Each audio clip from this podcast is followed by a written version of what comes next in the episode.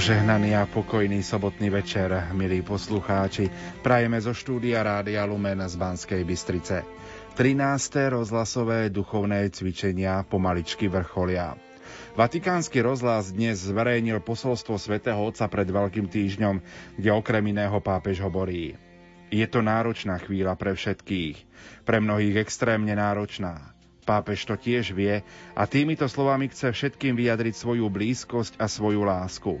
Snažme sa, ak môžeme, využiť čo najlepšie tento čas. Buďme šlachetní. Pomáhajme tomu, kto je v núdzi v našom okolí. Vyhľadajme možno cez telefón alebo sociálne siete osamelejších ľudí. Modlíme sa k pánovi za všetkých. Aj keď sme izolovaní, myšlienky a duch môžu dosiahnuť všetko s kreativitou lásky. Toto je dnes potrebné, kreativita lásky. Budeme naozaj nezvyčajným spôsobom sláviť Veľký týždeň, ktorý prejavuje a zahrania posolstvo Evanielia o bezhraničnej Božej láske a v tichu našich miest znovu zaznie Evanielium Veľkej noci.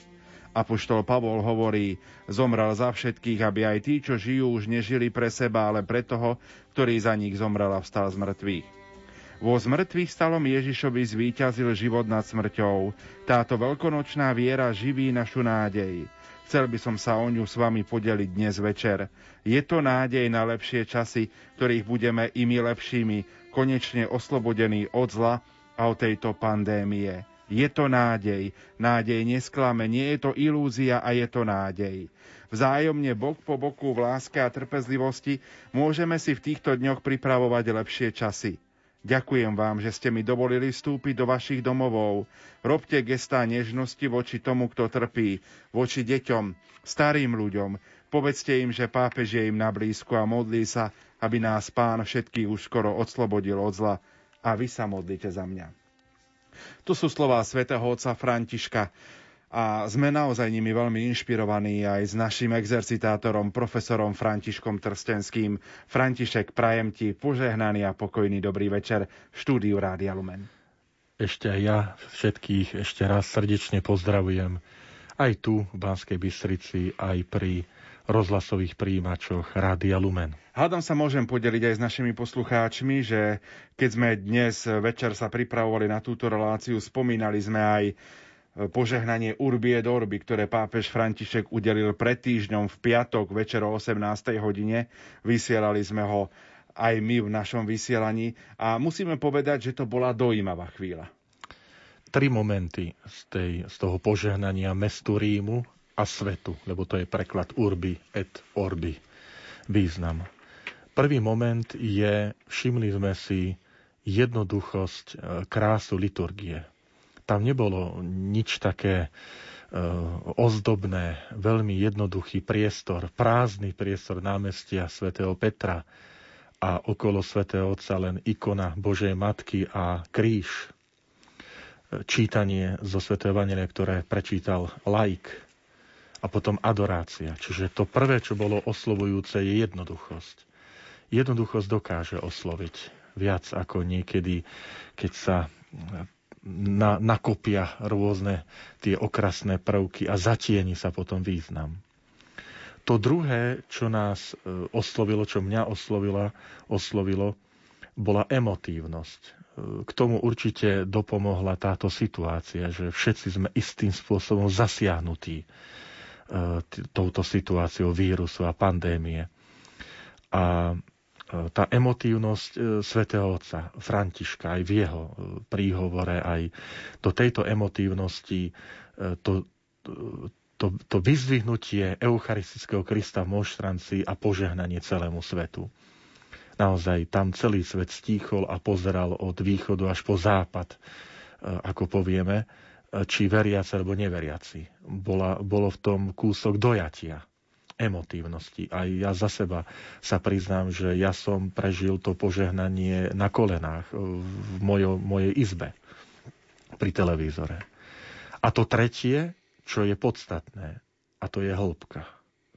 Hĺbka e, pápežových slov, hĺbka adorácie, ktorá bola prednesená, jednoducho, ale hlboké slova ak sme si všimli, to boli len litánie, to boli len prozby. Potež nás, zmiluj sa, vysloboď nás, zachráň nás. Zvolanie, ktoré čo iné človek môže robiť k svojmu otcovi, ak to, že priamo ho prosí o, o pomoc, ochranu. Hĺbka Kristovho posolstva. Svet potrebuje Krista.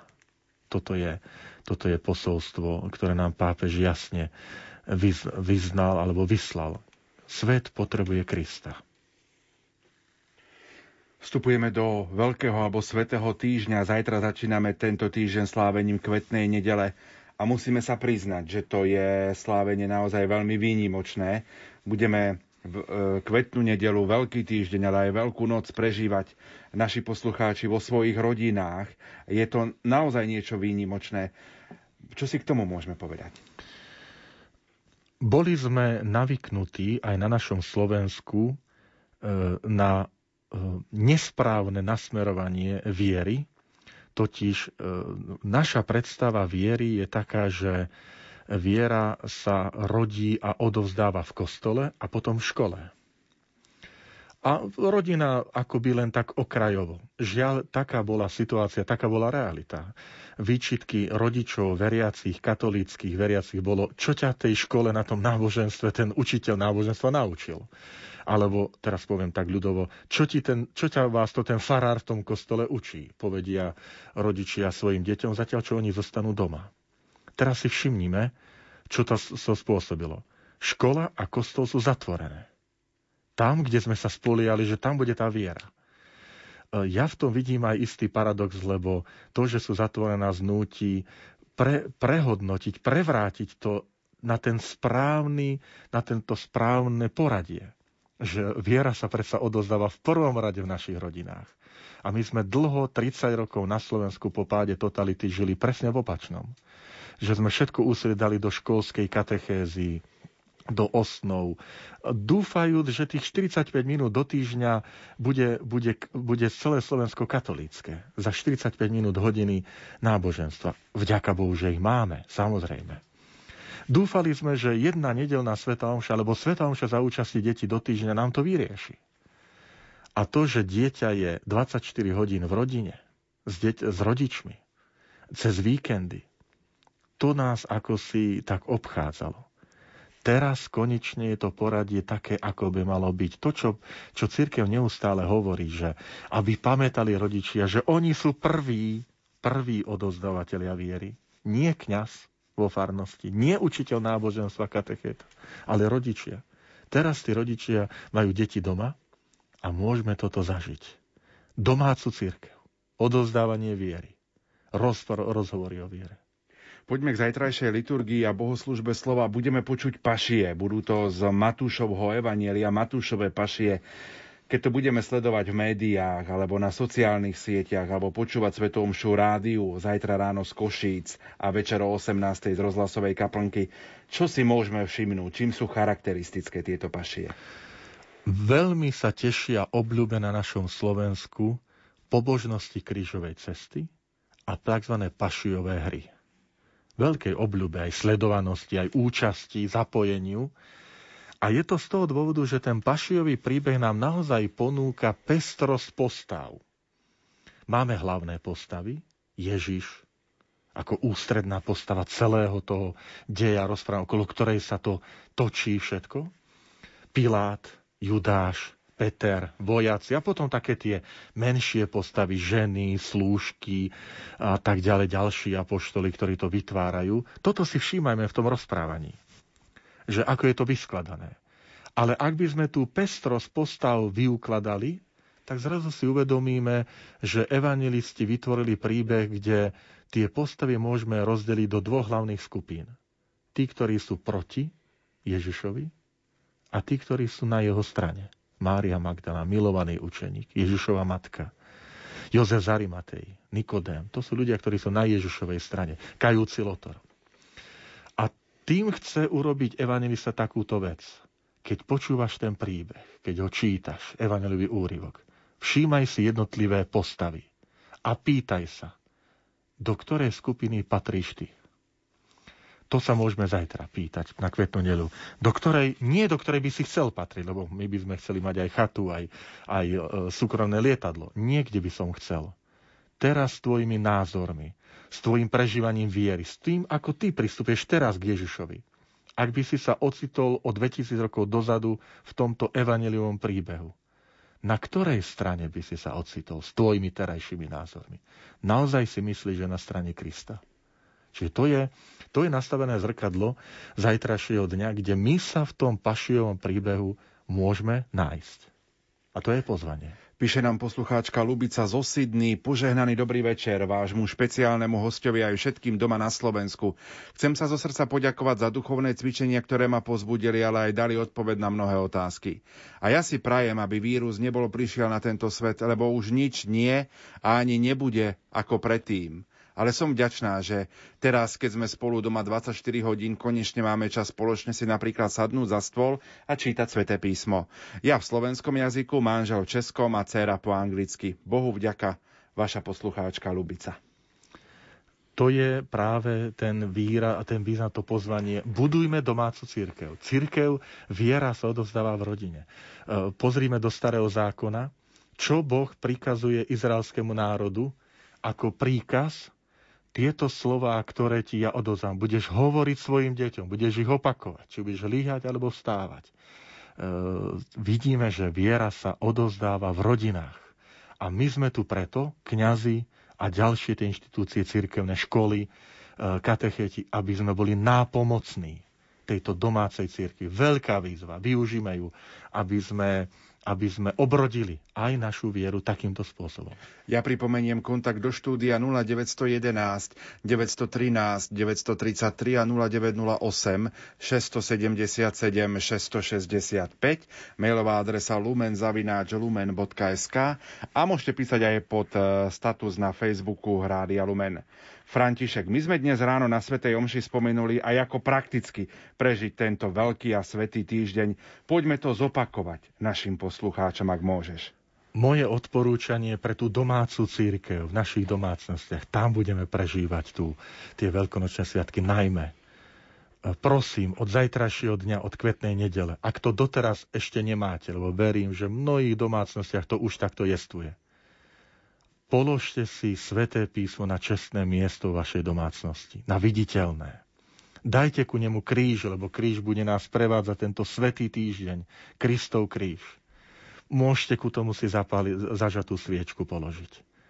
A každý deň ten pašiový príbeh rozdrobiť. Nepred... Zajtra budeme počuť v kuse, ale ešte v nedelu, pondelok, útorok a tak ďalšie dni tohto svetého týždňa. Aj my sa pridajme k tomu utrpeniu Krista my vstúpme do toho príbehu a buďme jeho súčasťou. E, e, spomeniem to na takom peknom príbehu, ja si pamätám a rád chodievam na ten, do toho kostolíka, keď môžem, Svetej Zemi. E, je kostolík v Betfage, kde sa začína príbeh Kvetnej nedele, kde pán Ježiš sadá na osliadko a prichádza do Svetého mesta. Tam vždy začína na Kvetnú nedelu sprievod, ktorý prichádza potom do Svetého mesta. A v tom kostolíku, ten kostolík má zelenú farbu takej olivy, ako sú tie ratolesty, sprievod, palmy a olív.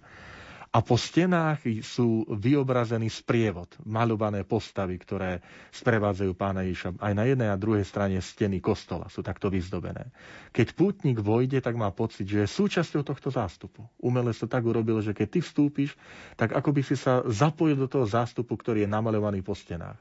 Toto urobme tým čítaním svätého písma cez celý týždeň buďme súčasťou toho Ježišovho sprievu, toho Ježišovho utrpenia, do, do ktorého vstupuje, práve tým čítaním svätého písma.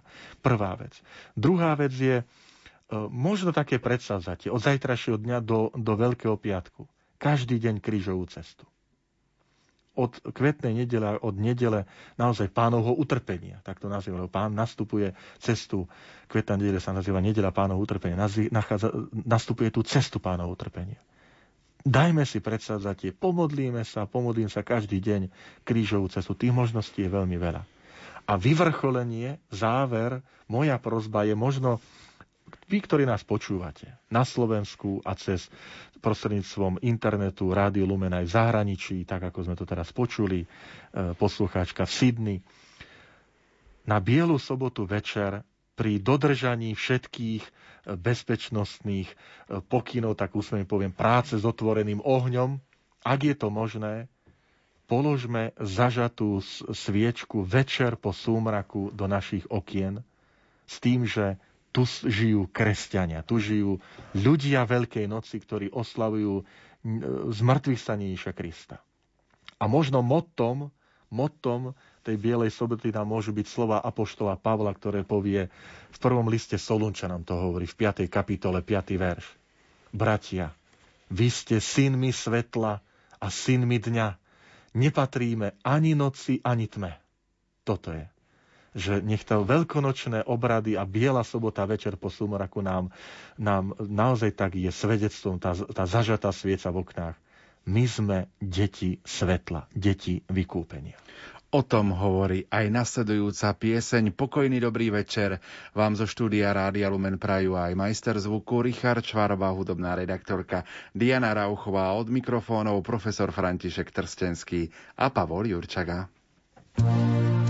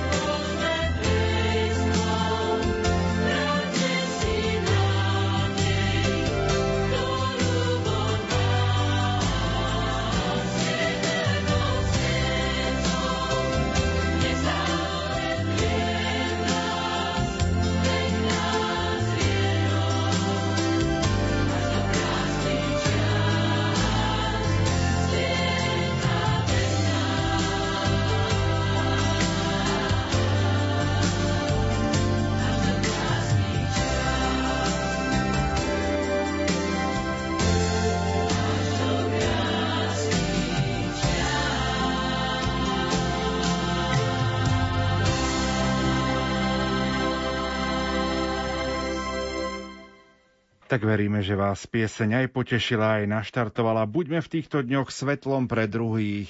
Aj Rádio Lumen chce byť svetlom pre vás v týchto možno ťažších dňoch a ťažších situáciách a chceme spoločne kráčať za Kristom.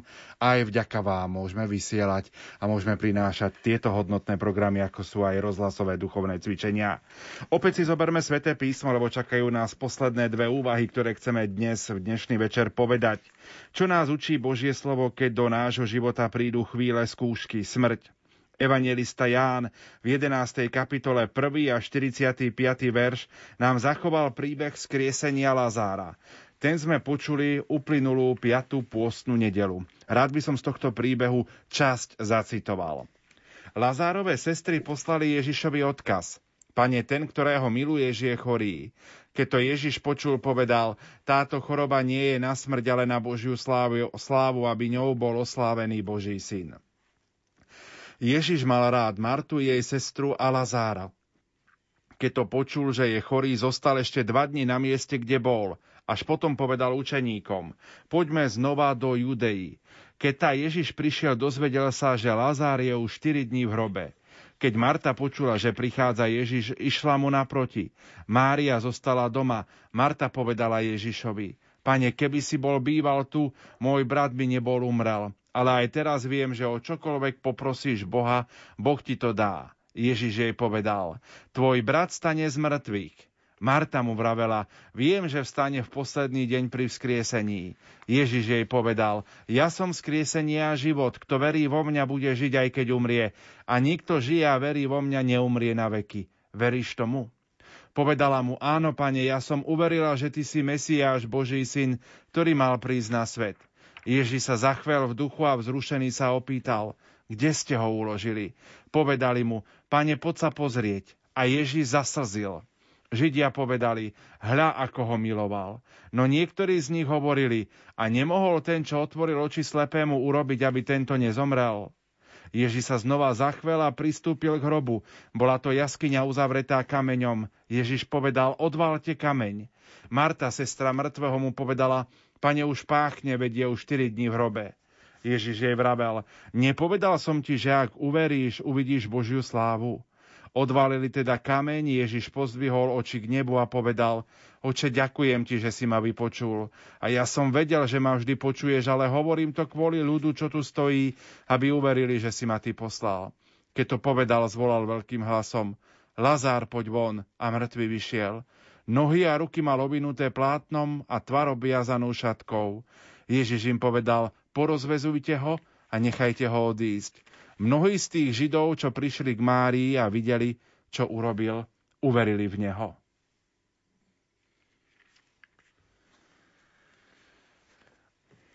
Tento evanielový úryvok predstavuje dialog, rozhovor, ktorý vedie evanielista Ján so spoločenstvom, ktorému svoj spis venuje tak trošku odľahčene poviem, že tento príbeh evangelista nenapísal pre pána Ježiša, aby si to prečítal a zhodnotil, či to ten Ján dobre napísal o ňom. Ale napísal ho o 6, 7, 10 ročí neskôr od zmrtvých stania pána Ježiša pre spoločenstvo veriacich, ktoré má otázky ktoré má pochybnosti. A je to v tomto úrivku ukryté aj tie pochybnosti, ale aj riešenie, ktoré evangelista zachytil cez osobu Ježiša Krista. Všimnime si takúto vec. Keď sa Boží syn dozvie, že Lazár je chorý, evangelista povie, zostal tam ešte dva dni kým Lazár nezomrel. Od milujúceho priateľa by sme čakali, že sa hneď rozbehne k chorému a k jeho blízkym. Veď je to skutok milosrdenstva, chorých navštevovať. Pán Ježiš to sám učil. Bol som chorý a navštívili ste ma. Prečo je to takto, že, že Pán Ježiš sa zachová paradoxne, prekvapujúco, opačne? Preto, lebo evangelista chce povedať, že v tom celom príbehu ide o čosi viac. Viete, že nečinnosť Boha, v úvodzovkách nečinnosť Boha, vyvoláva v každej dobe v niektorých pohoršenie, pre niektorých je dokonca dôvodom zavrhnúť Boha alebo odmietnúť jeho existenciu. Ich argumenty vyjadruje Marta v tej otázke, tej námietke. Pane, keby si bol býval tu, môj brat by nebol zomrel. Tie isté slova zopakuje Mária. Keby existoval Boh, tak by predsa toto nedovolilo. Aj my takto počúvame a možno aj z našich úst to zaznie. Viete, a ide o otázky, ktoré si kladú tí, čo milovali Krista. Nejde o otázky tých, ktorí boli nepriateľsky postavení voči Ježišovi. Mária, Marta, Lazár, o nich povie že Ježiš ich mal rád. To znamená, aj tu je trošku nádeje pre nás, že keď prídu pochybnosti do nášho života, tak pozeráme na tento príbeh a, a povieme si, pane, snáď máš pochopenie pre moje pochybnosti, lebo Veď ty si rozumel aj pochybnostiam, ktoré prežívali tí, ktorých si miloval. Mária, Marta. Ale ten príbeh pokračuje ďalej. Vieme, že tento príbeh akoby nám hovoril, že Boh sa chveje aj dnes, či mu ľudia budú veriť, že je dobrý a že chce naše dobro. Koľko rozhovorov na túto tému. Ak teda tvrdí, že Boh jestvuje, ak vy tvrdíte, že Boh je dobrý, prečo toto a toto dopustí? A teraz nemyslíme len na, na vírus, ale prečo dovolí, že zomierajú nevinní, že trpia deti? Veď čo oni urobili? Boh sa chveje. Tak ako ten úryvok hovorí, že keď Ježiš počul, tak sa zachvel v duchu. Niektorí smútiaci pri Lazárovom hrobe povedia, a nemohol ten, čo otvoril oči slepému, urobiť, aby tento nezomrel. Evangelista zachytil Kristovú reakciu na túto námietku. Ježiš sa zachvel. Naozaj, milí bratia a sestry, Boh sa kveje aj dnes, či mu ľudia budú veriť. Aj v tejto situácii, ktorú prežívame. Ale v iných. Či mu bude, budú veriť, že je dobrý a že chce naše dobro. Či mu budú veriť dokonca tí, ktorí ho milujú, ktorí sa vyhlasujú za veriacich, za kresťanov. Vidíme, ako tento príbeh rieši hlboké náboženské otázky, ktorými si my veľakrát nevieme rady. Dôležité je, že evangelista nenecháva nás bez odpovede. Kľúčovým miestom celého príbehu nie je skriesenie Lazára. Skrieseniu Lazára sú venované dva verše z tých 45, ktoré tam máme. Dva verše. Tam nejde o zázrak. Ale Ježišové slova, ktoré povie, ja som skriesenie a život. Kto verí vo mňa, bude žiť, aj keď zomrie. A nikto žije a verí vo mňa, neumrie na veky. Veríš tomu? Keď to dočítame do konca, si to uvedomíme. Ak sa pýtame Boha, kde si, prečo tu nie si, keby si bol tu býval, tak by sa toto a toto nestalo. Boh sa s chvením obracia na nás a pýta sa, veríš mi? Veríš tomu, že ja som skriesenie a život? Veríš aj v tejto situácii, kde sa zdá, že, že si opustený, kde sa zdá, že nemá riešenie? Že si zostal akoby v slepej uličke a nevidíš svetlo na konci tunela, ako to zvykneme povedať. Tak Boh sa nás pýta, veríš tomu, že som pri tebe a že ťa prevediem? Prevediem ďalto? Evangelista Ján sa vciťuje do otázok nás, jeho čitateľov, lebo vie, že tieto otázky prichádzajú. Každá generácia sa ich kladie. Kde je Boh? A pre, ak je Boh dobrý, prečo toto a toto? Dopustí alebo nekoná. Naopak. Ale zároveň nám ponúka aj príklad, ktorý sa má, si máme osvojiť. Márta a Mária majú pochybnosti, prežívajú bolesť. Dokonca to tú bolesť aj adresujú Kristovi. Oni mu povedia, pani, keby si nebol býval tu, nebol by môj brat zomrel. Oni sa zdieľajú s tou bolesťou samotnému Bohu. Ich viera prechádza skúškami a pochybnosťami.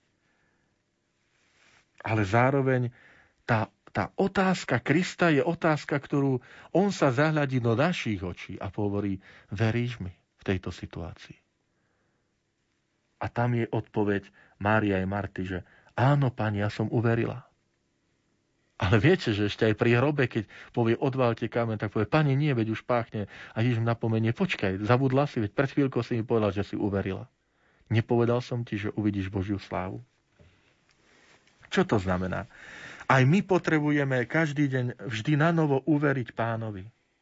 Že viera nie je niečo, čo, čo je ako si matéria na polici, ktorú si odložíme a siahneme, ako keď si zapneme hodinky na našu ruku a potom si ich večer odložíme na poličku. Aj tieto osoby, ktoré sa stretli dokonca s pozemským Ježišom, to nemali uľahčené. Aj oni prechádzali otázkami a potrebovali znova uveriť, ktoré trápia aj nás. Marta a Mária ale vyznávajú Krista ako učiteľa, pána, Mesiáša a Božieho syna. Áno, pani, ja som uveril, že ty si ten, ktorý má, má prísť na svet, že si spasiteľ, že si Mesiáš, ktorý má prísť na svet. Čo mu povieme my dnešný večer, keď budeme usínať, keď tento príbeh počujeme? Evangelista hovorí jasne, povedz tú istú odpoveď.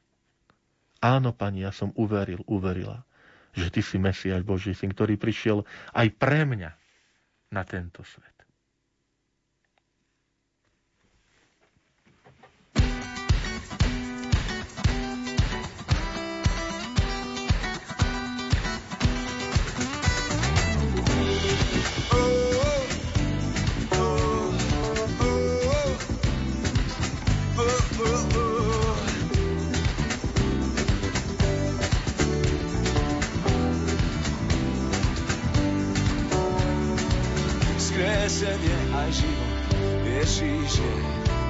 Ak neho veríš, nezomrieš. Vzkriesenie aj život. Ježíš je, kto v neho verí,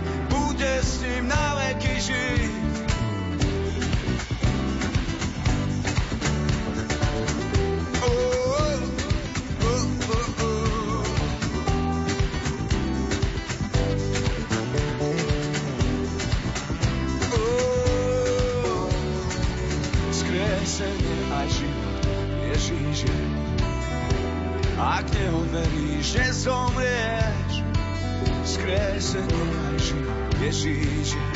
Lazar podvon, podvon, oh, poď von z hrobu a znovu ži. Poď von, Krista ver, bude s ním na veky. Poď von z hrobu a znovu ži. Lazar podvon,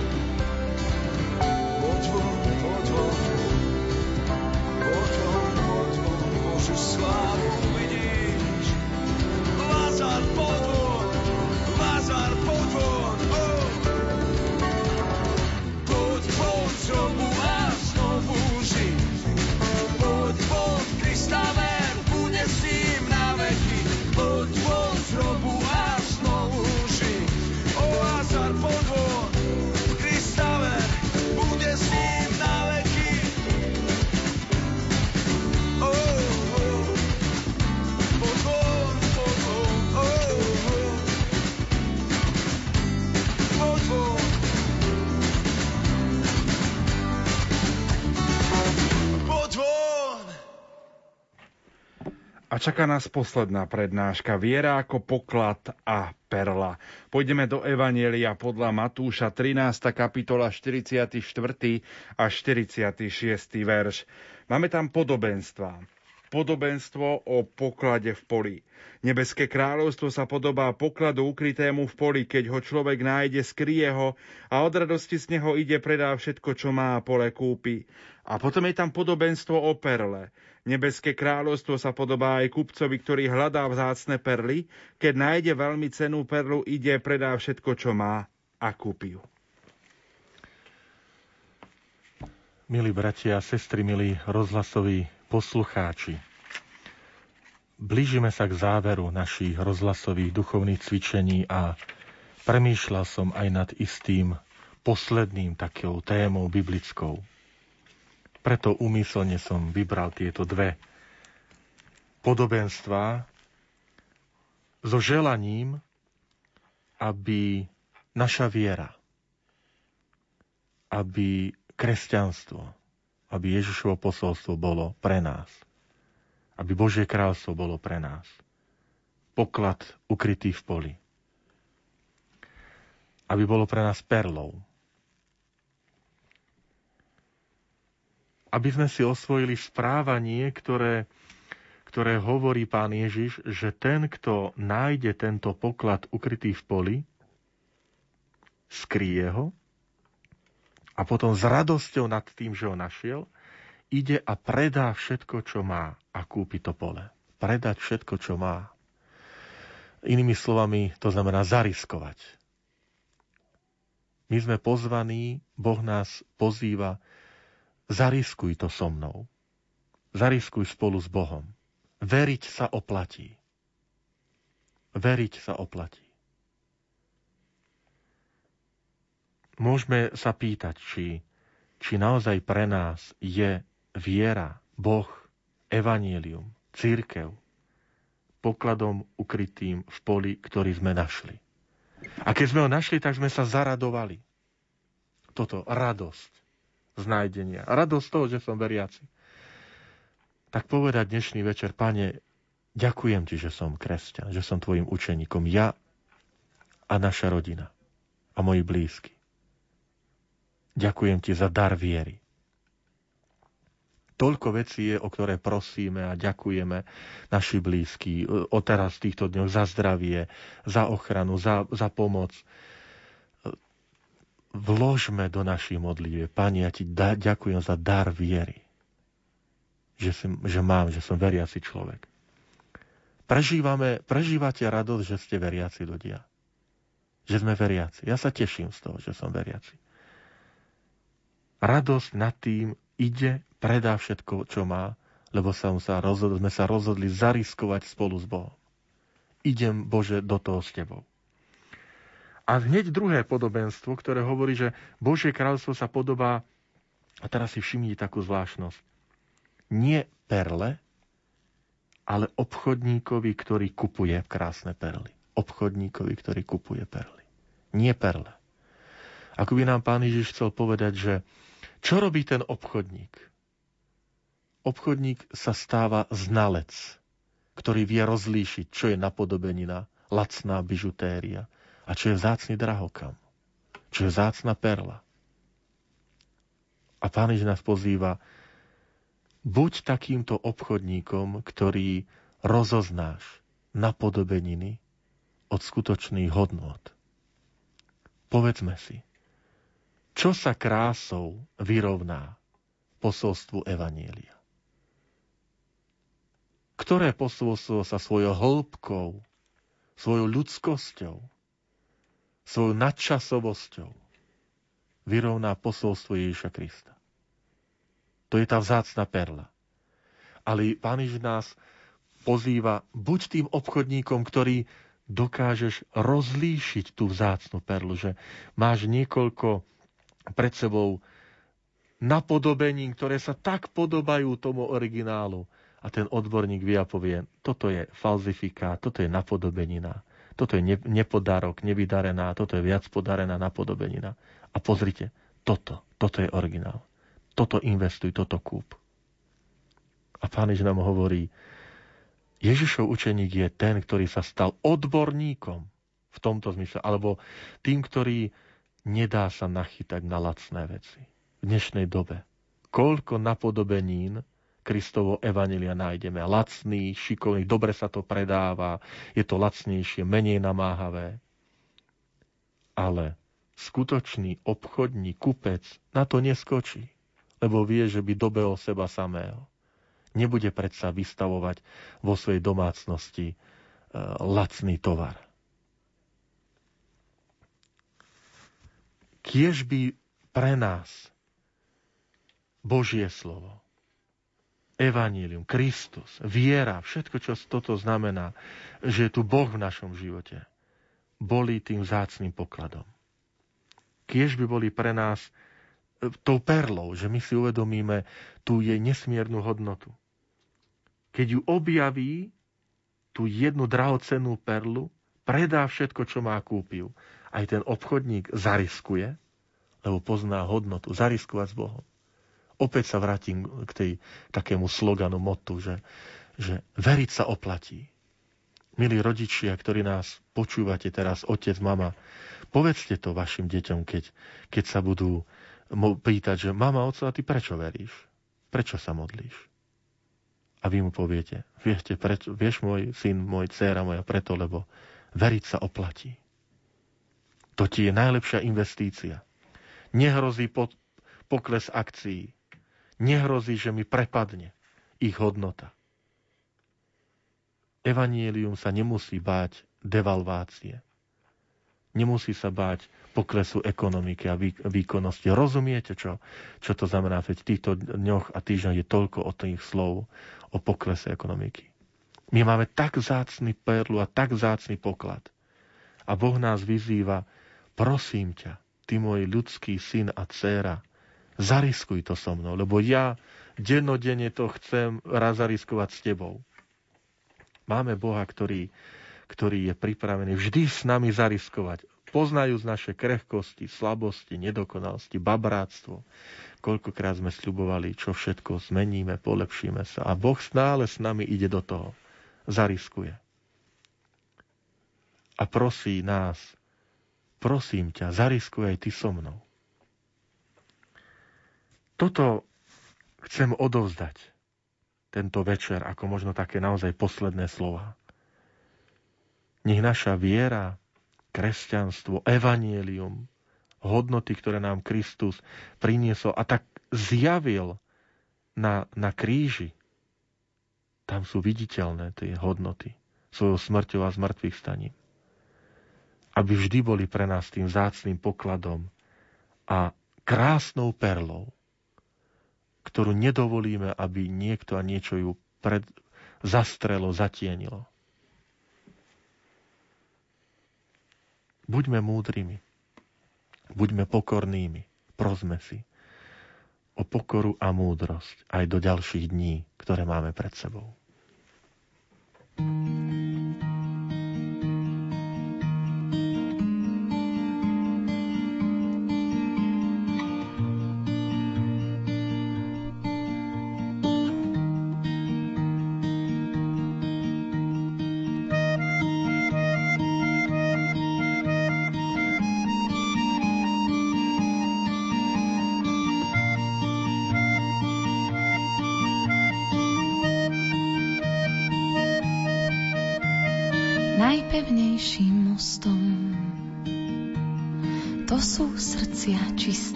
lásky k hosťom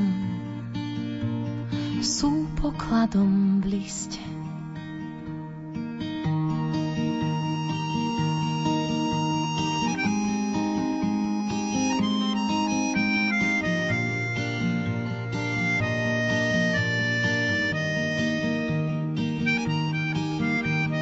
Najsilnejšou mašľou to je srdce verné, svoj poklad už našlo. Hľa, blahoslavené,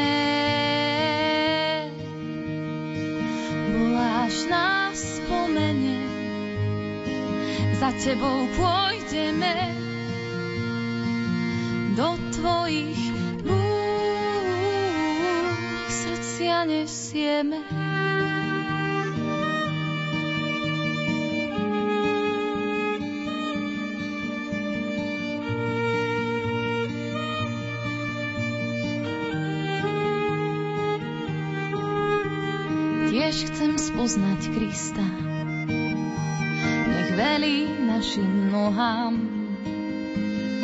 Keď je duša čistá.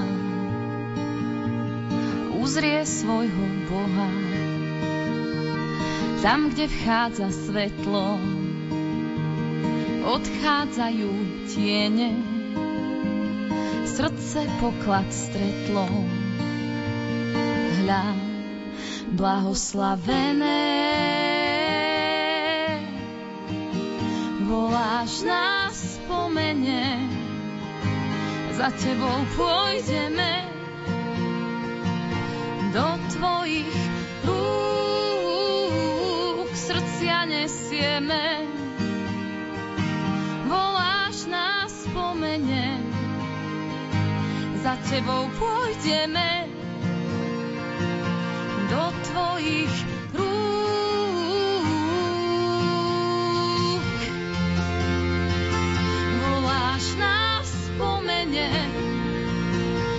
Tebou pôjdeme do tvojich rúk. Srdcia nesieme, voláš nás spomene, za tebou pôjdeme do tvojich rúk. Všetko nesieme.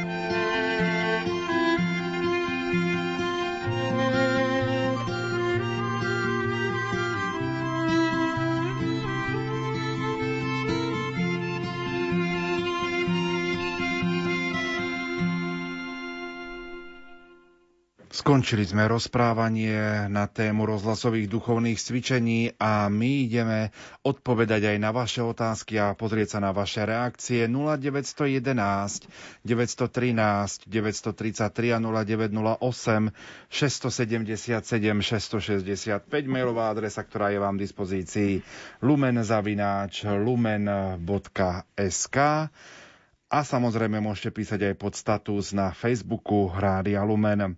Píše poslucháč Jozef, pozdravujeme zo Chicaga, ďakujeme za krásne pozbudivé duchovné cvičenie. Bývalí farníci z Tvrdošína, duchovného otca Františka sme poznali ešte ako ministranta, všetci sme ho volali Ferko. Ešte raz, pán Boh, zaplať Ferko, aj celé Rádio Lumen. Ďakujeme veľmi pekne.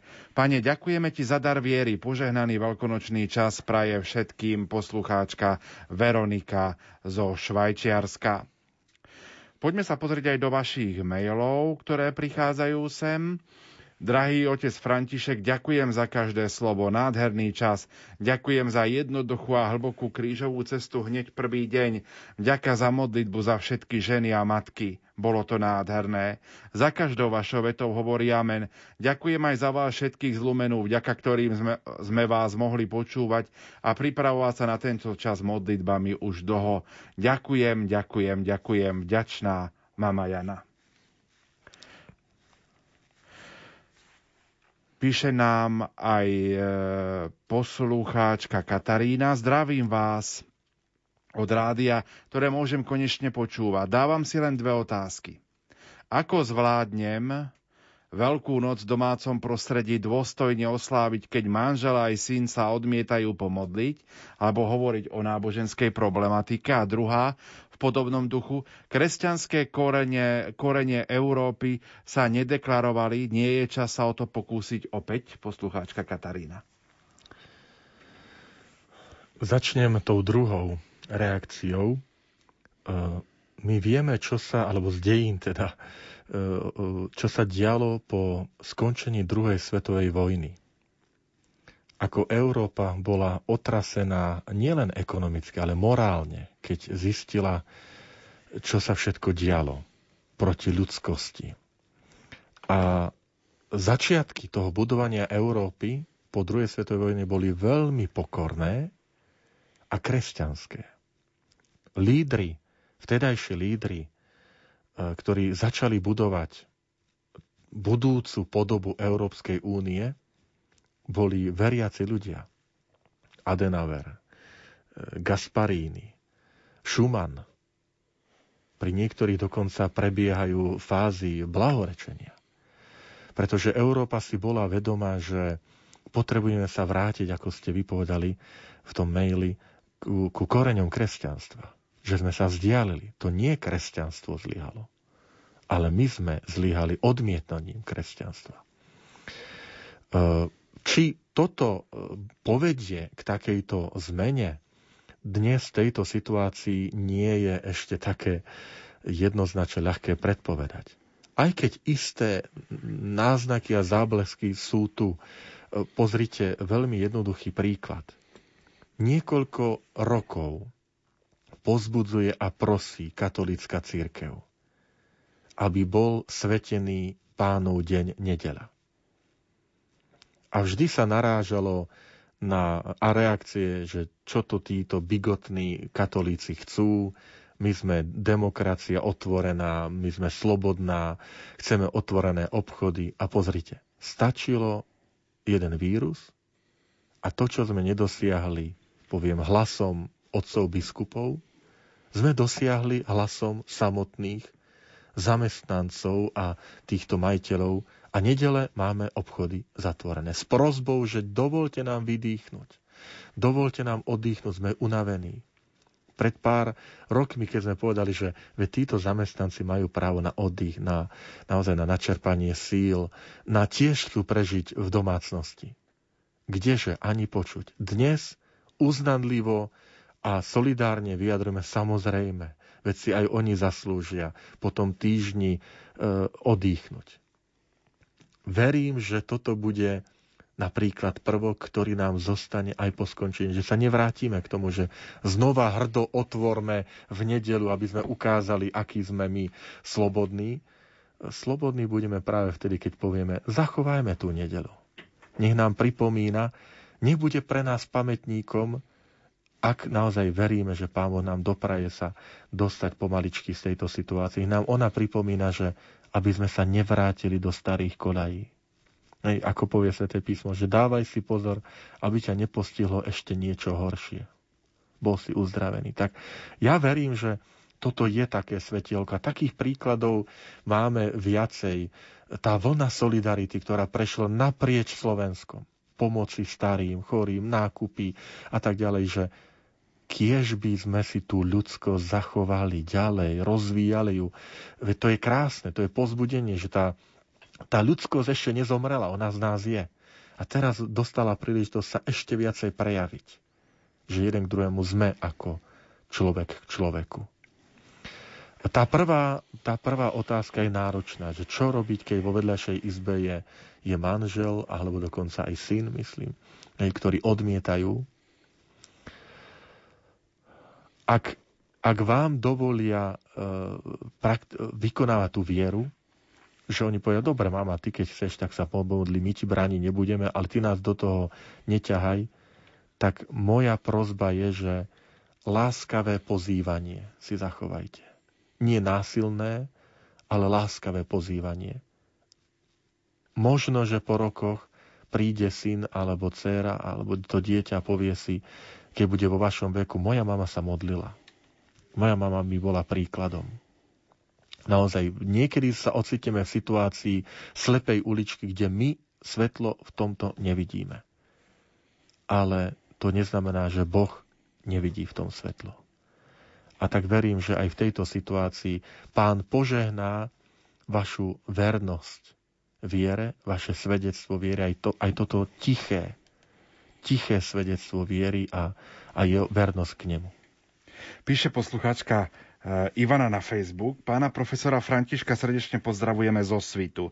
Asi najviac náš Týmko, ktorý keď pána profesora tento týždeň našiel na fotke v časopise Lumen klubu, výskal od radosti, veľmi sa tešil a boskával ho od radosti. Ups, bez rúška. Ďakujeme za všetky vaše slova, veľmi radi vás aspoň takto sme počuli a videli v časopise. A PS Tobiáško pozdravuje tiež. Áno, a ja takto využívam však obidvoch týchto e, chlapcov, ministrantov vo svite e, poznám, takže ďakujem veľmi pekne za pozdrav tejto rodiny zo svitou. Píše poslucháčka Žovka, ďakujem vám, že ste požičali pánovi svoj hlas, svoje ústa, tak, čítať, tak citeľne bol medzi nami. Ďaká za istotu lásky, za pokoj a radosť, ktoré naplnili moje staré srdce. Poslucháčka Terézia píše, dobrý večer, ďakujem za nádherné, na vysokej úrovni vedené duchovné cvičenia. Ešte si to zopakujem z archívu. Ja len pripomeniem, že všetko sa nachádza v špeciálnych reláciách. A Terézia pokračuje. Nech pán žehná našich drahých, obetavých kňazov, nech presvetá pana ochraňuje a požehnáva katolícke médiá. Ďakujem, ďakujem miliónkrát, poslucháčka Terézia tak aj táto sms ukázala, akú dôležitú úlohu zohrávajú katolícke médiá, či katolícka televízia, či katolícke rádio, ale aj periodika, ktoré vychádzajú a takto nás pozbudzujú. K tomu si dovolím možno tak trošku predčasne, milý Pavol, e, povedať, že, že ja som za tieto tri dni, to pre poslucháčov vysvetlím, za tieto tri dni mal možnosť byť tak trošku aj v tom zákulisí katolického rádia Lumen, a s obdivom pozerám a som veľmi vďačný od pani riaditeľky cez technikov, ktorí zabezpečujú tu priamy prenos kaplnke svätého Michala, e, cez takéto zázemie, ktorý je tu pán dekan Peter e, staroštík, e, naozaj vzácni ľudia, ktorí sú tak v pozadí, ktorí, ktorých nepočuť, alebo nie vždy, ale bez nich by to nešlo. Tebe osobitne, milý Pavol, za, za tú námahu. Opäť, posluchači nemajú možnosť, ale tým, že sme boli tieto tri dni spolu, tak ja som videl, aj, aj som naozaj vnímal, že do noci a zavčasu ráno pripravuješ upútavky a zvučky a zostrihy. To, to, to nevidieť. Niekto povie, že že no, nechajme to Pánu Bohu, aby Pán Boh vás odmenil. Ja tak celkom s tým nesúhlasím, že Pán Boh bez ohľadu na nás nám pripraví odmenu takú, akú on. My nie sme takí páni, aby sme my niečo mu pridali alebo odobrali. To pán Boh rozhoduje. Ale to ľudské poďakovanie z našej strany, milí poslucháči, za nás všetkých chcem takýmto spôsobom vyjadriť. A možno práve táto situácia ešte viac ukázala, ako my potrebujeme katolícke rádio na Slovensku. Som tu v tomto médiu, tak to preto hovorím. My potrebujeme Lumen. Ale vieme, že keď ho potrebujeme, my ho potrebujeme aj podporovať. Ak ho chceme počúvať, my ho potrebujeme podporovať. A aj, aj tej, týchto dňoch som si uvedomil, že v takýchto situáciách naozaj si človek uvedomuje, že potrebujem siahnuť po čom si hlbšom, že e, iste, veď sú pekné pesničky aj v iných rádiách a tak ďalej, ale stačí to pre túto situáciu? Budeme od rána do večera počúvať pesničky? Že si uvedomujeme, my potrebujeme médium, ako je, ako je Rádio Lumen pre naše Slovensko. Ale opäť len zopakujem, veľkú vďačnosť za to, že vás máme, kde veľakrát sme možno prehliadali a brali to ako samozrejmosť, že je tu nejaké katolické rádio, ktoré občas si som zachytila, zachytila, zachytila, ale zároveň aj uvedomenie si, že my, ak vás potrebujeme, potrebujeme vás aj podporovať. Aj duchovne, ale aj, aj materiálne, lebo vašu službu si teraz ešte viacej vážime a uvedomujeme. Takže naozaj vrelá vďaka Rádiu Lumen a všetkým tým, čo to, čo to znamená, keď sa povie Rádiu Lumen, ktorí ste tu za vašu prácu. František, ďakujeme veľmi pekne aj za takéto pozbudenie, ktoré aj v tejto dobe určite potrebujeme aj my, pretože sme tiež ľudia a potrebujeme hlavne aj modlitbu, aby sme to všetko zvládali a prinášali nádej. Pozerám do našich e, SMS-iek. Často som rozmýšľala, prečo sa pán Ježiš pod, pred Lazárovým hrobom zachvel a plakal. Až teraz mi to dáva zmysel a veľkú nádej, ako som vás počula. Veľká vďaka, Boh vás všetkých žehnaj poslucháčka zo Skalice. Preto, aby nám Evangelista Jan povedal, že áno, Ježiš Kristus je pravý Boh, ale aj pravý človek so všetkým tým ľudským, čo k tomu, čo k tomu patrí. Ja som v tej jednej úvahe krížovej cesty v Gecemánskej záhrade povedal, že nikde nám nie je tak Kristus blízky, ľudský, ako v Gecemánskej záhrade. On sa tam modlí, oče, ak je možné, od ním odo mňa tento kalich. To znamená, on nám je tam blízky, on rozumie, čo to znamená. Veď predsa sa nebude rútiť do, do, do smrti ako kamikadze. Veď aj my, keď príde bolesť, predsa nevoláme príď bolesť, lebo sa ťa neviem dočkať. Čiže tam nám je veľmi blízky so všetkým, čo to ľudské znamená. A to isté pri hrobe Lazara, ten evangelista Jan odkazuje, pozrite, veď on sa zachvel. On prežíval emócie, on miloval týchto ľudí. Ale zároveň miluje otca a, a povie, oče, oče, ja som vedel, že ma vždy vypočuješ. Aj teraz si ma vypočul. Hej, takže tam ten synovský vzťah je veľmi hlboký a, a preto vás pozývam rozímať nad tým písmom, lebo je hlboké, úžasné, e, plné, plné tých, tej Ježišovej aj ľudskosti, aj, aj tej božskosti, ktorú tam vidím. Píše nám poslucháč Boris, pochválený buď Ježiš Kristus, miesto, kde momentálne pracujem a kde vás počúvam, jedna z najväčších nemocníc v New Jersey, 10 hmm. minút cesty autom od New York City, ktorá má 800 lôžok a sa premenila na jednu veľkú infekčnú kliniku, kde máme oficiálne, oficiálne cez 600 COVID-19 pozitívnych pacientov a z nich až 140 kritických chorých, ktorým zlyhávajú plúca a museli byť napojení na ventilátor. Patria k ním aj traja lekári, dve zdravotné sestry. K tým kriticky chodím patria aj 8 mladí muži vo veku od 18 do 28 rokov. Tieto informácie vám nepíšem preto, aby sa ľudia báli ale naopak, aby brali vážne všetky hygienické predpisy. Majákom pre moje dni sú slová Kajaj sa ver Evangeliu, ja som cesta, pravda a život, nebojte sa, ja som s vami po všetky dni až do skončenia sveta, pozbudivé slova Evanielia, slova pápeža Františka, otcov biskupov, kňazov, a exercitátora týchto duchovných cvičení otca Františka Trstenského a samozrejme vysielanie Rádia Lumen. Prajem vám všetkým, aby vám Kristus svetlo sveta svietil v týchto a ďalších dňoch vášho života. Podpísaný Boris.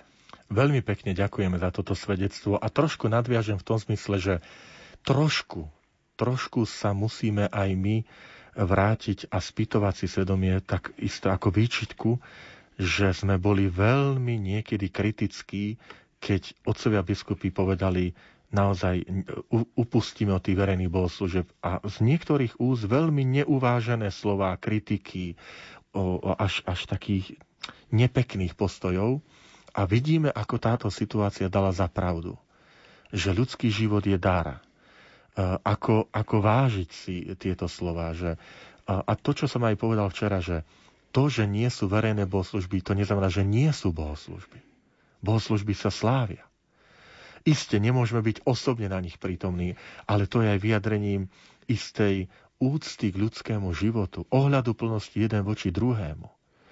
Veď ak chceme pána chváliť o, o niekoľko, verím, že mesiacov, možno dúfajme, že týždňov, a teraz toto neviem, spoločne naozaj už e, naživo, tak toto je aj cesta istej aj poslušnosti viery, aj dôvery Pánu Bohu. A priznajme sa, že niekedy tie reakcie boli veľmi také príkre a Boris, vďaka za tieto vaše slova, že, ktorý povedal, naozaj berme vážne tieto upozornenia, že, že uh, viete, že iste Eucharistia je liekom nesmrteľnosti a je liekom pre dušu, ale to nie je penicilín na spôsob le- lekár. Keď som chorý, tak idem k lekárovi.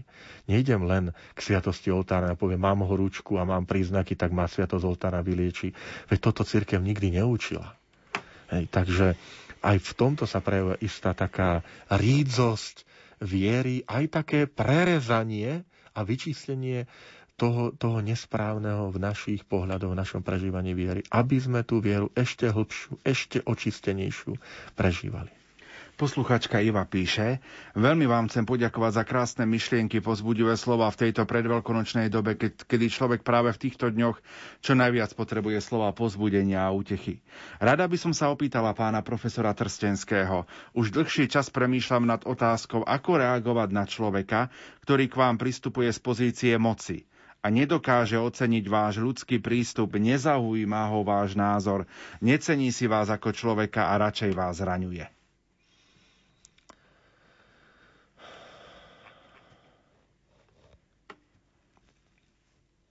Premýšľam nad, nad odpovedou takou, takou jednoduchou, že či to je vždy, pretože každý ten prípad je individuálny. Um, Evangelium nám hovorí, keď sa tvoj brat previní, choď a napomeň ho medzi štyrmi očami. Ale ja nepoznám tú situáciu, aby možno mi tá poslucháčka povie, áno, ale s ním sa ani medzi štyrmi očami nedá a možno by sa mi mstil. Hej, takže vtedy človek vie, že toto nie je cesta e, takéhoto riešenia. Ehm, jestvuje aj niečo, e, teda prvý, prvý, prvý, prvé rada je, že ak sa dá, treba o tejto situácii s tým človekom hovoriť veľmi citlivo, e, s vhodnými slovami medzi štyrmi očami. Niek, možno mi odpíše a povie, skúšal som niekoľkokrát, nedá sa. Niekedy, ak to človeka naozaj deprimuje a privádza do ťažkých aj, aj situácií psychických, treba uvažovať aj o zmene práce alebo prostredie. Ak je to možné, niekto povie, ja si toto nemôžem dovoliť, preto je to tak veľmi individuálne, tak potom naozaj niekedy zostáva riešenie, ktoré e, je také ľahké od mikrofónu povedať, že krivdu trpezlivo znášať je to tiež spôsob, aj keď veľmi, veľmi náročný, ale poviem až po vyčerpaní týchto predchádzajúcich, ktoré, ktoré, som, ktoré som vymenoval. Um, skúsiť, že analyzovať tú situáciu, porozumieť, že prečo sa to deje, prečo sa takto správa a či je možné, niekedy je možné aj popýtať o pomoc niekoho, kto na toho človeka má istý vplyv a povedať, vieš čo, ak by si mohol skúsiť s ním prevravieť, porozprávať sa s ním nejako citlivo, lebo ja si netrúfam, nemám na to sil, nepočúvam a tých, tých možností je naozaj sú viac, ale sú individuálne podľa toho, o akú tú situáciu ide. Možno, že poslucháčka skúsila všetko. Hej. Píše poslucháč Juraj zo Sabinova. Vďaka za tieto požehnané dni. Je utrpenie ľudstva následkom našich hriechov? Je paradoxom, že v kresťanskej Európe mocní tohto sveta vylúčili Boha z Európskej ústavy a dnes sme na kolenách a prosíme ho o zmilovanie a odpustenie? To sú teologické otázky, náročné, tak skúsim. E, nauka cirkvi mi hovorí, že, že utrpenie, smrť a bolesť sú následkom dedičného hriechu. Toto je prvá vec. E, čiže áno, Áno, je to aj súčasťou hriechu dedičného. Zároveň však treba povedať, že to, čomu sa církev vyhýba, je to priamo prepojenie.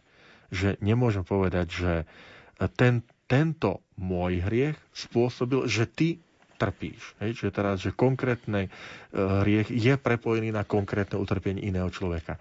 V tomto zmysle tu nemôžeme takto ani prepájať, to by bolo veľmi zjednodušovanie. Ale to, že, že utrpenie, bolesť a smrť sú následkom tej prvotnej neposlušnosti, lebo my istý neporiadok, istú disharmóniu vo svete pozorujeme aj bez ohľadu na terajšiu situáciu, že je tu isté naštrbenie toho vzťahu medzi ľuďmi, že je tu isté naštrbenie vzťahu voči svetu a prírode, že je tu isté naštrbenie vzťahu voči Bohu a pýtame sa, odkiaľ to má svoj pôvod. A Biblia mi hovorí, že, že svoj pôvod to má v istej prvotnej, prvotnom odmietnutí Boha, ktoré sa, ako, ktoré sa nesie ďalej v dejinách a my to nazývame dedičný hriech. Je tam samozrejme liek a to je krst, ktorý zmýva dedičný hriech, ale nezmýva tie následky Čiže tá, tá zrani, zranenosť tej, tej ľudskej prírodnosti zostáva aj, pro, aj po od, o, zmyti dedičného hriechu naďalej. Ale to, čo sa varujme, a to, to bola tá teda druhá časť mojej odpovede, tej priamej, že príčina, dôsledok. Toto je dôvod a toto je následok. Tak toto priamo nefunguje. Obra, e, apelujem to, čo je v 9. kapitole Jánovho Evanília. Rabi, kto zhrešil, že tento sa narodil slepý? On alebo rodičia? Čiže to je to také veľmi zjednodušené, že prepojenie. Zrešili rodičia, on je slepý. Zrešil on, tak on je slepý. Je? Čiže e, pôvod, následok, dôsledok. Je? Teda, že to má svoje. A Ježiš hovorí, ani on, ani jeho rodičia.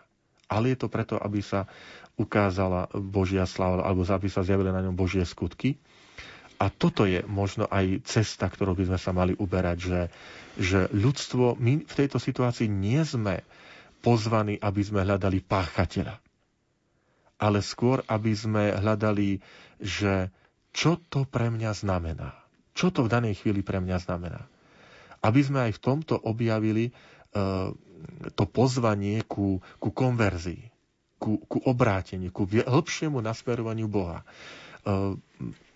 Opäť zopakujem, že, že hľadanie páchateľa, že kto za to môže a ktorý hriech to spôsobil a kto to zapričinil, nie je cesta, ktorú nám Sveté písmo ponúka, ale nám ponúka, lebo nemusíme sa k tomu dopracovať. Ani sa nedopracujeme takto konkrétne.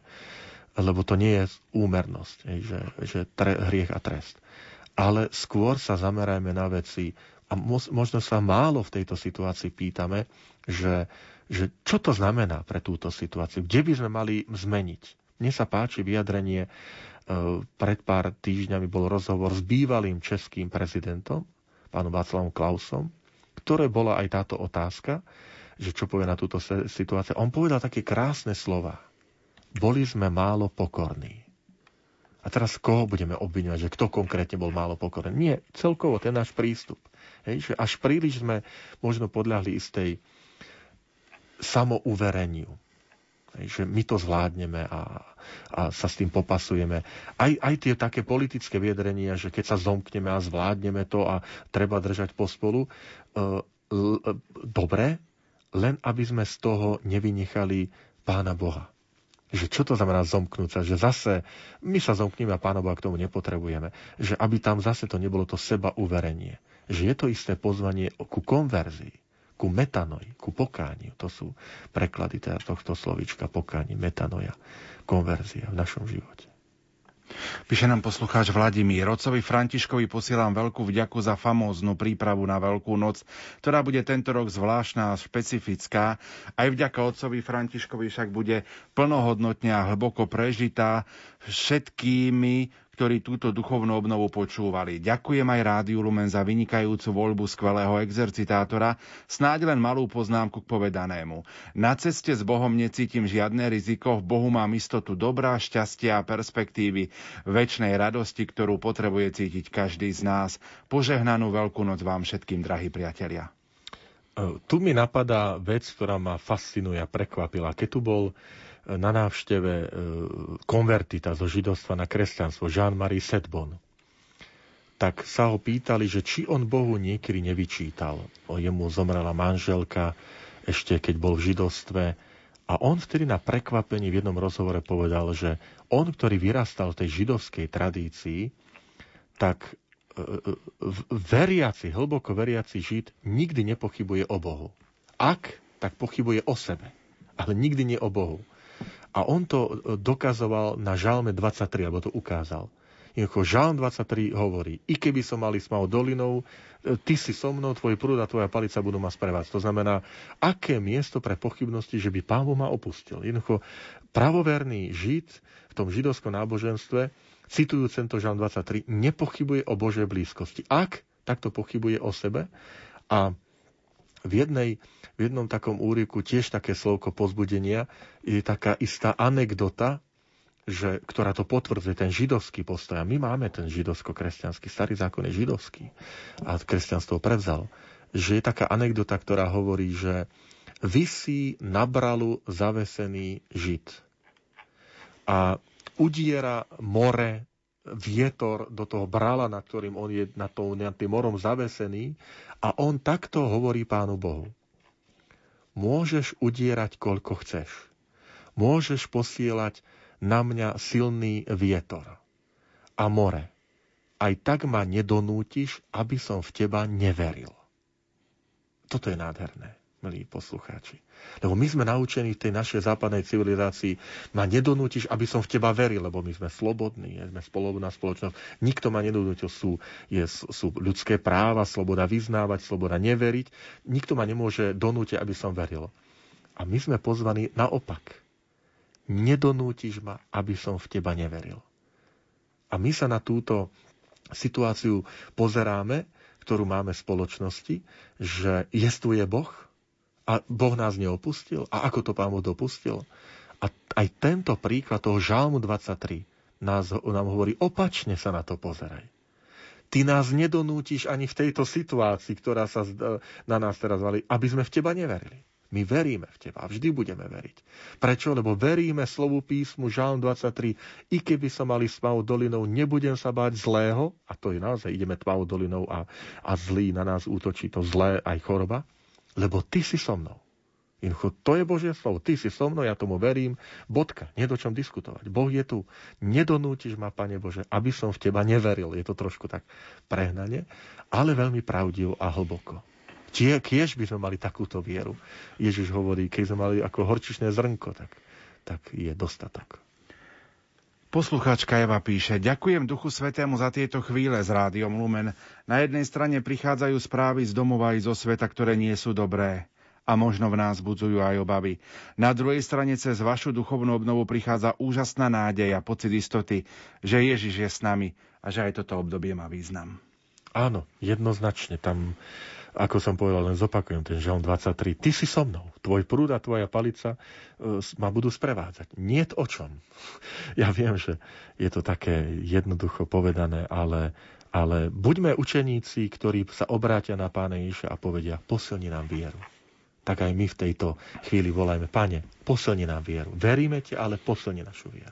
No a posledný, posledná reakcia dnes večer bude trošku poetická. Poslucháčka Olga. Požehnaný večer. Srdečne vďaka za úžasné duchovné cvičenia, ktoré v tejto situácii dodali silu nielen mne, ale mnohým k zvládaniu ťažkosti a mnohých problémov. Nech veľkonočné aleluja je tou perlou, to najdrahšie, čo môžeme prežívať. A pripájam aj pár mojich veršov. Zomrela láska, ale ráno vstala, aby som denne sebe zomierala a potom väčšine žila s ním, poslucháčka Olga. Tak spomína veľkonočné aleluja. No ak pán Boh dá a dožijeme, budeme zdraví, tak o takomto čase už budeme pomaličky aj vrcholiť veľkonočná vigília. O 19. hodine 30. minúte začneme priamy prenos z Bansko-Bystrickej katedrály. František, čas dnešného vysielania sa pomaličky naplňa milý náš exercitátor a milý môj pán profesor František. Prichádza v tejto chvíli čas rozlúčky a tak mi dovol, aby som aj v mene vedenia Rádia Lumen, ale aj v mene svojom ti poďakoval za tento milostivý čas rozhlasových duchovných cvičení.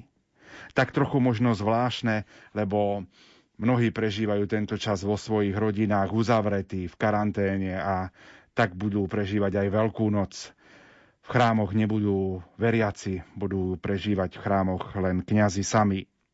Tvoja príprava na tieto duchovné cvičenia nebola jednoduchá, lebo keď sme ťa oslovili, nikto nečakal, že budeme v takejto situácii. Tá situácia sa pred eh, niekoľkými týždňami radikálne zmenila.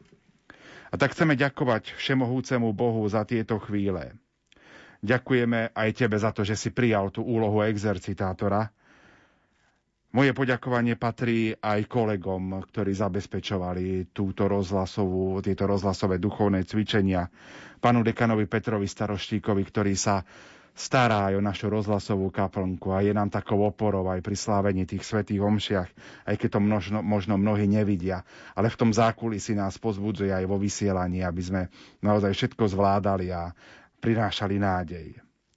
Na pamiatku dovol, aby sme ti odozdali jednak suveníry z Rádia Lumen, ktoré budú pripomínať e, tie chvíle, ktoré sme tu prežili, ale aj voskovú sviecu Paškál, ktorá je s letopočtom 2020, je vyrobená z vosku pracovitých včiel a vždy si ju zapála, modli sa pri nich za nás v Rádiu Lumen, ale aj za všetkých poslucháčov.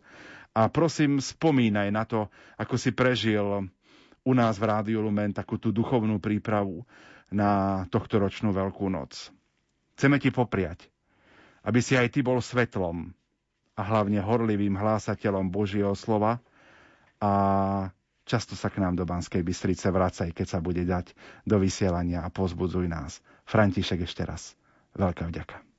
Veľmi pekne ďakujem a k tým slovám, čo som povedal o, o tom zákulisí, ktorý tu som mohol, ktoré som tu mohol takto vnímať, ešte dodám takúto vec, že zahraniam vás do svojich modlitieb Rádio Lumen. Zahraniam do svojich modlitieb všetkých poslucháčov Rádia Lumen, Svetlo. A prosím, prosím pokorne, zahraňajte aj mňa do modlitieb tých vašich.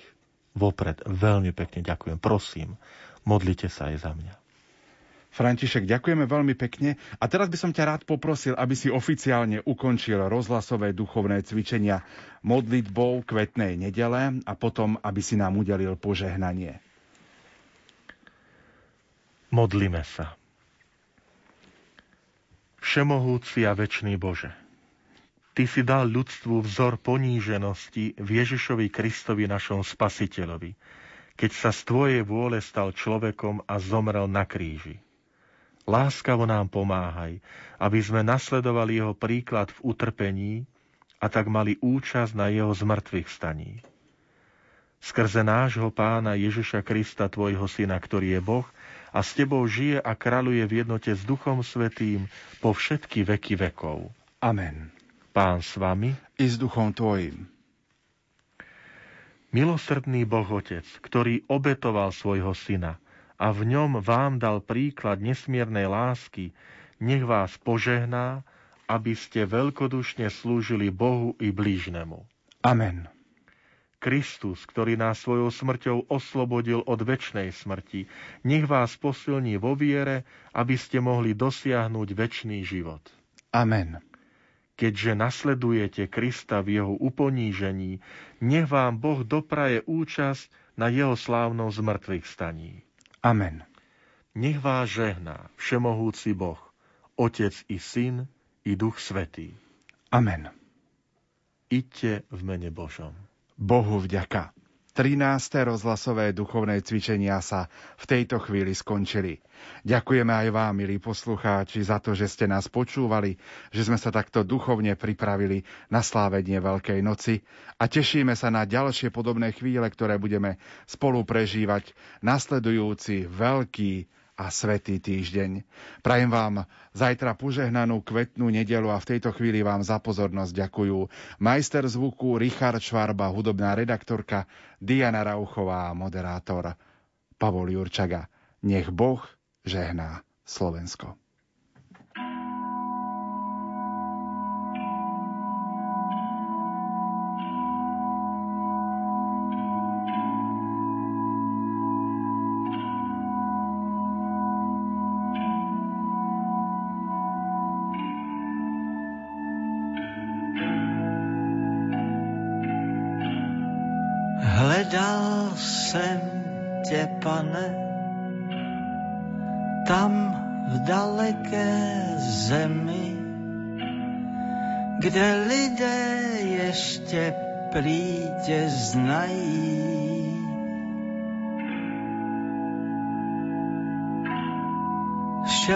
Po tvých stopách, pane, dlouho a vytrvale.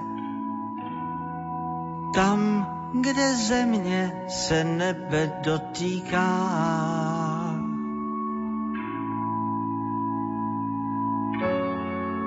Už jsem připravený, boty mám děravý, nemytý a neholený, jen trochu unavený. A cestou zaprášený. Jdu dál, jdu sám.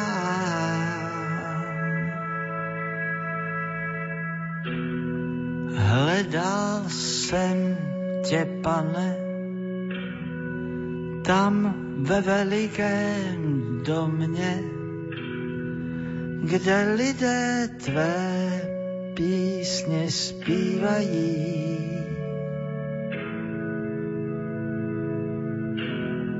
Čekal jsem tě, pane, tam, kde stromy nerostou, je poušť a země se nebe dotýká. Už jsem připravený, boty mám děravý, nemytý a neholený, jen trochu unavený a cestou zaprášený. Jdu dál.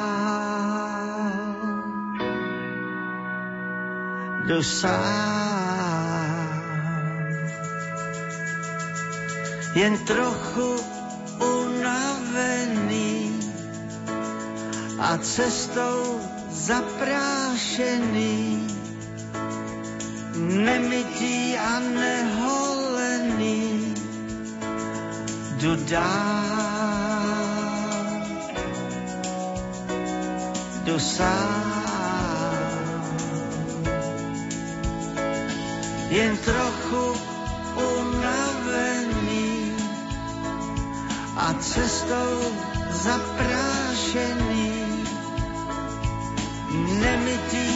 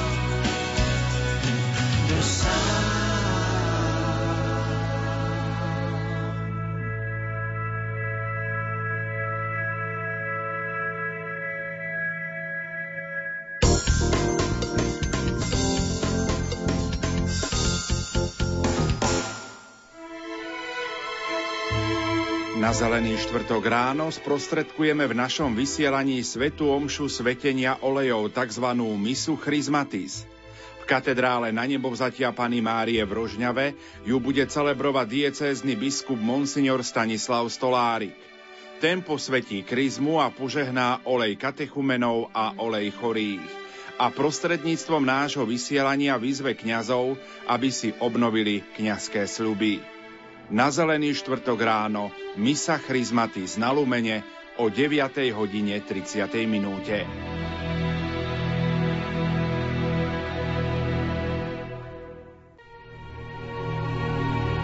Veľkú noc budeme tento rok prežívať v našich rodinách.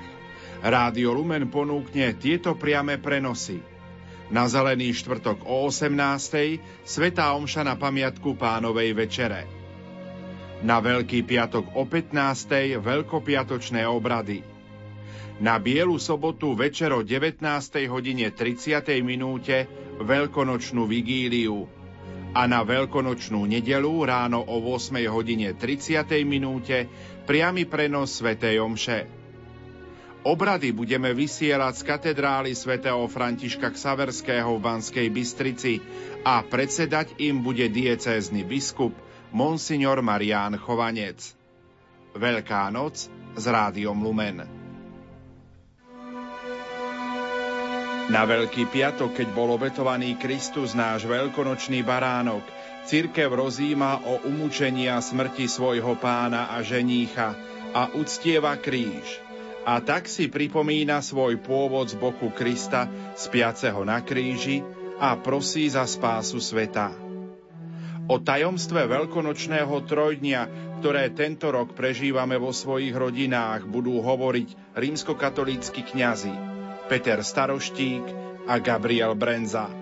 Počúvajte naše vysielanie na Veľký piatok do poludnia o 10. hodine s Pavlom Jurčagom.